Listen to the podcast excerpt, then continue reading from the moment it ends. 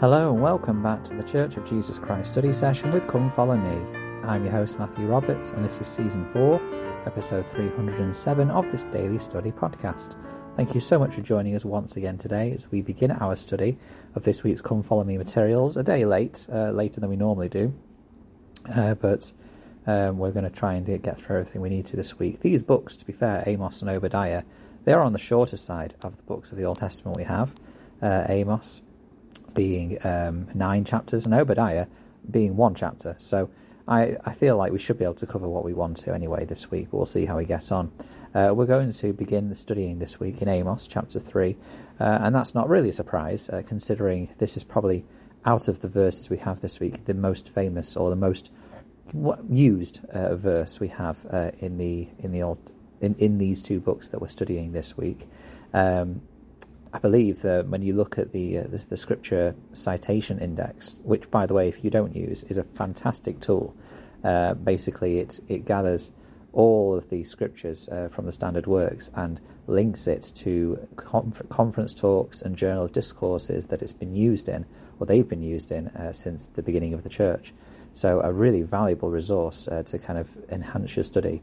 Uh, but Amos 3.7 has been used over a hundred times, and to compare that, uh, First Nephi 3.7 um, has been used around a similar number as well.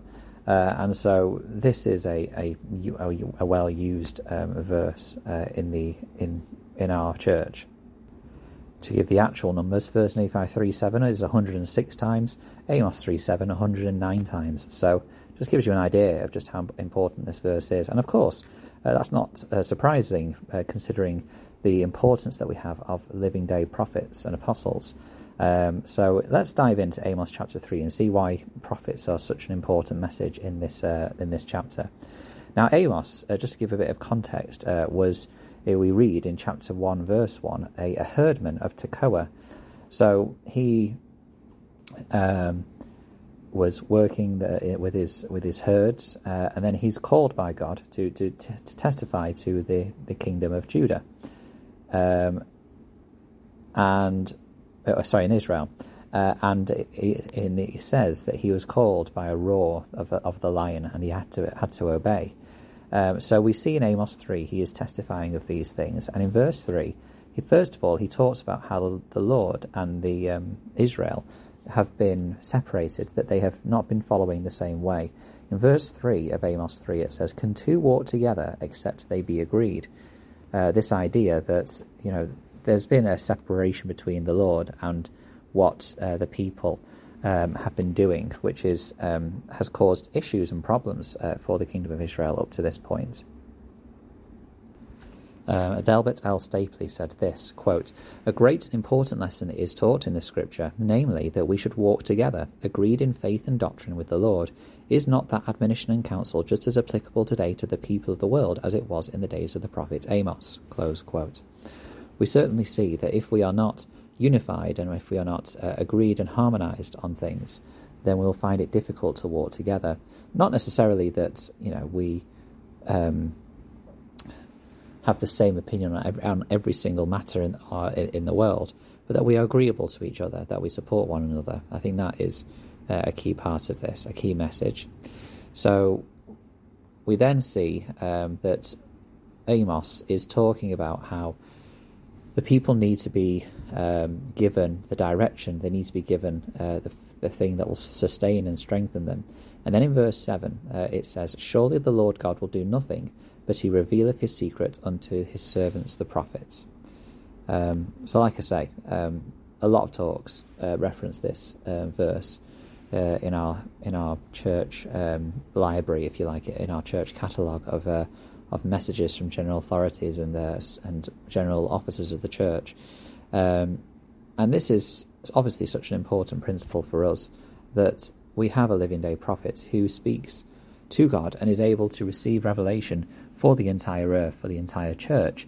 Uh, and this can help us uh, in our own personal uh, worship. Um, in verse uh, in uh, L. Tom Perry said, "quote What a com- comfort it is to know that the Lord keeps a channel of communication open to His children through the prophet. What a blessing it is to know we we have a trust, a voice we can trust to declare the will of the Lord." Um, the Lord surely understood the need to keep his doctrines pure and to trust its interpretation to only one source. Of course, we are all, all admonished to study and gain as much knowledge as we possibly can obtain in this life. We are encouraged to discuss and exchange ideas one with another to further our understanding. However, the Lord has only one source for the declaration, declaration of his basic fundamental doctrines. Even as general authorities of the Church, we are instructed in order to preserve the uniformity of doctrinal and policy interpretation, you are asked to refer to the office of the First Presidency uh, for consideration of any doctrinal or policy questions which are not clearly defined in the Scriptures or in the General Handbook of Instructions. Close quote.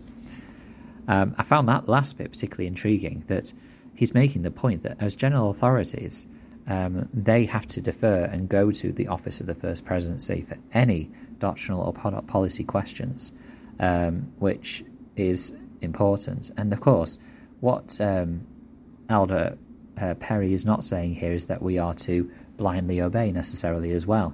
That we have communication, that we have um, a communication, a channel of communication open to us from our prophets, but we also, therefore, have a channel of communication open to us um, individually.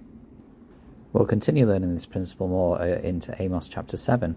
In Amos 7, uh, we have uh, um, reference or message or in, in kind of discussion, uh, an exchange between um, Jeroboam, the king of Israel, and uh, Amaz- Am- Amaziah, the priest of Bethel. And uh, the priest of Bethel is saying how Amos is basically causing a stir, how he is um, saying all these things, and that he is uh, conspiring against the house of Israel. Um, but uh, because Amos has said that Jeroboam is going to die by the sword and various things like that, Israel's going to be led away captive, which of course they are. Uh, ultimately, this is taking place before uh, the um, the capture of uh, the kingdoms of Israel uh, by um, the Assyrians, and so. Um, this is something which the priest is saying, "Oh, this isn't going to happen," and this is a man trying to cause um, problems and stirring things. Uh, but Amos, uh, in response to this, um, says that you know this isn't his word. This isn't what he wanted to do necessarily. In verse 14 of Amos 7, it says, "Then answered Amos and said to Am- Amaziah, I was no prophet, neither was I a prophet's son, but I was a herdman and a gatherer of sycamore fruit." So he's saying, you know, he has come from humble beginnings. He's not um, learned and studied so that he can, you know, make these prophecies and uh, say these things, but he is someone that was called to the work uh, and he needs to fulfill that work. As he says in verse 15, And the Lord took me as I followed the flock, and the Lord said unto me, Go, prophesy unto my people Israel. Um, so we need to recognize that prophets are not, they don't campaign, they don't, um, you know, try to put together CVs and things like that to show that they should be a prophet or, or however. But um, they are called. They are called to the ministry, um, just as um, all of us in our own respective uh, spheres, you know, shouldn't be seeking for position or seeking for certain um, calls to the work. But well, I suppose that um, it's it's trying to not be someone that is aspirational or someone that uh, sees steps or calls within the church as steps along their church career, I suppose. But um, making sure that we are seeking to further the work of the Lord, seeking to serve Him, and seeking to um, love the Lord in the way that we serve as well. I think that is ultimately one of the most big, the most important things about this is seeking to just do what the Lord asks us, um, being uh, doing what the Lord wants us to do, um, and going where He wants us to go, as the hymn um, as the hymn goes. So, you know, very important uh, principles about prophets that not only are they necessary and needed, especially in the last days, to be able to guide and uh, lead um, and begin this process of the gathering of Israel in the last days that was prophesied, uh, but also that these prophets are, you know, in all cases, people who have been called that have been humble uh, and have been seeking to do the, the will of the Lord along the way as well. Thank you so much for joining us today. Thank you for sharing your time and thank you for um, listening, please share what you've studied and share your thoughts on what we've studied on the Facebook group and at Church of Jesus, at Church of Jesus Christ study session with Come Follow Me. Thank you so much for your time, and until we meet again.